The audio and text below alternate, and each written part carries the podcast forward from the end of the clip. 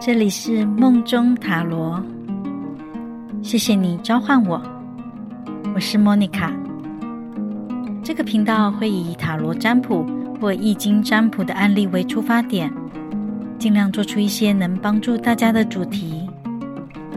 今天我们要来聊聊的主题是四大元素，你缺什么呢？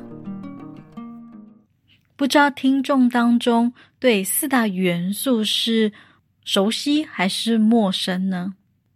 大部分在东方比较常可能会听到的是金木水火土五行。可是如果你本身是有在接触星象占卜、呃瑜伽修行等等的，你就会对我讲的地水火风这四大元素会比较熟悉。那这边我可以稍微科普一下，这四大元素啊，早在西元前三百多年就已经被提出。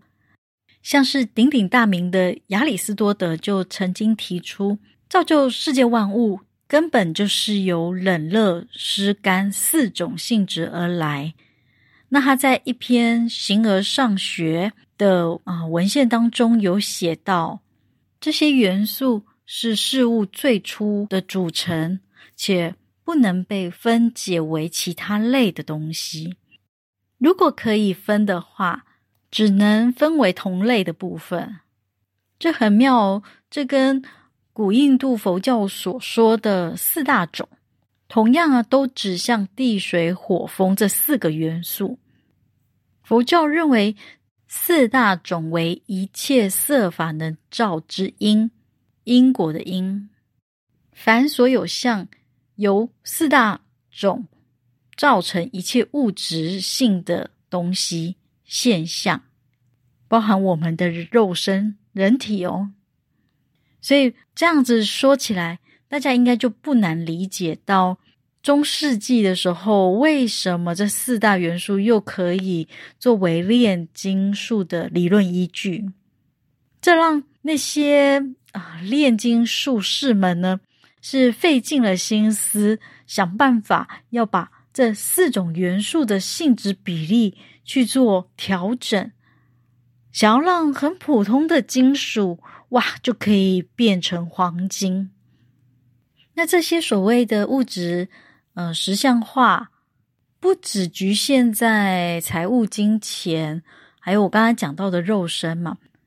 那我们。一般，即便是凡俗听不到、看不到的，像是啊、电能，它也算是在物质的范围。能量磁场也是啊。那再回归到我刚才讲到我们的肉身，这个可以稍微借用慧远法师说：“夫四大之体，即地水火风耳，结而成身。”以为神宅，这样太文言，对不对？意思就是说，地水火风这四大是构成我们人生，给我们的这个元神当做暂时的居住的一个人人体，就像一个房子嘛。你我们的灵魂只暂时住进来。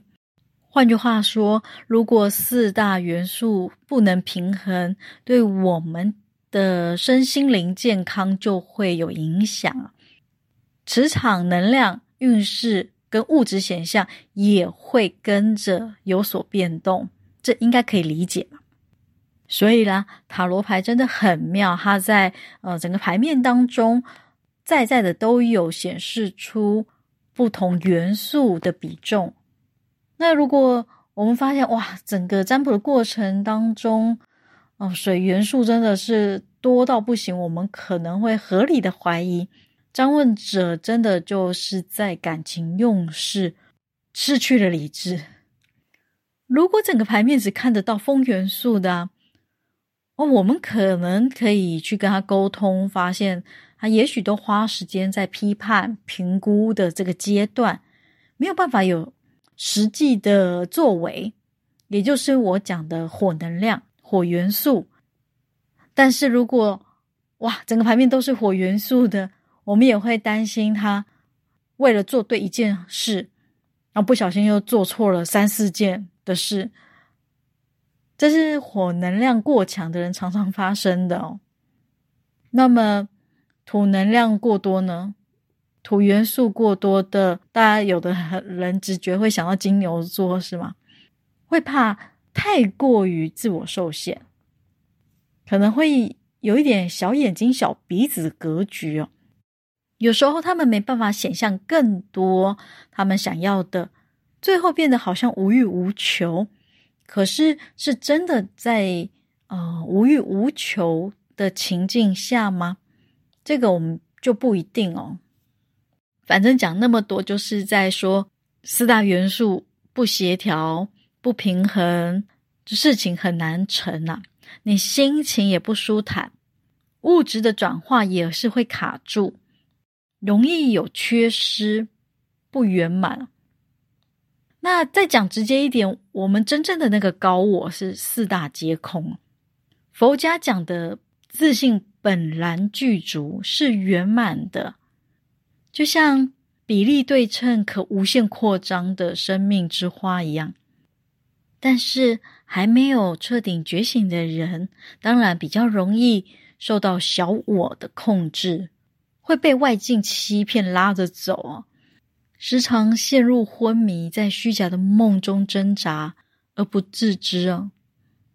因此，我们透过牌卡洞察四大元素的分布，大概可以知道，哎，占问者最根本的心态，那找出问题的症结点，甚至可以。感应到张问者跟他自己最高层的那个高我连接的程度有多少，可以旁证张问者提的问题最有可能的结果会是什么？是不是很棒呢？哦，所以即便修行还没有到达一定的水平之前，透过塔罗牌看到元素上的变化，虽然有时候会歪七扭八。会泛滥成灾，但是经过塔罗牌的提醒之后，其实只要愿意调整改变，事情是可以有机会往缓和的方向，甚至扭转。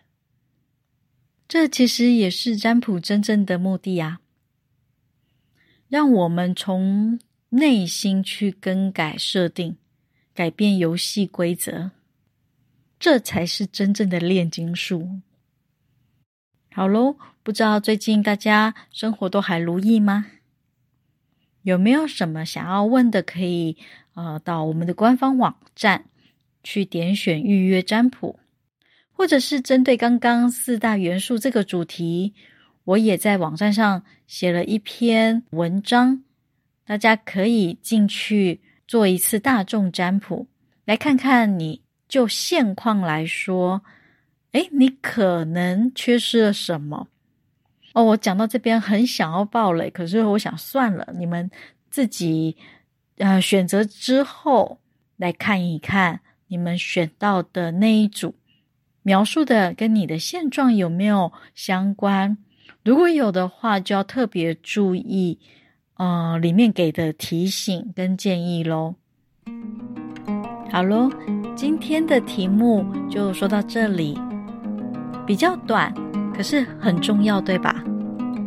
希望你们今后可以好好的去观察、留意四大元素跟你们的生活之间巧妙的关联。有机会我们还可以再深聊。如果喜欢今天的节目的朋友，请帮我们分享出去，让我们共创更多、更深、更广的美丽境界吧。再次谢谢你的召唤，我们下次见。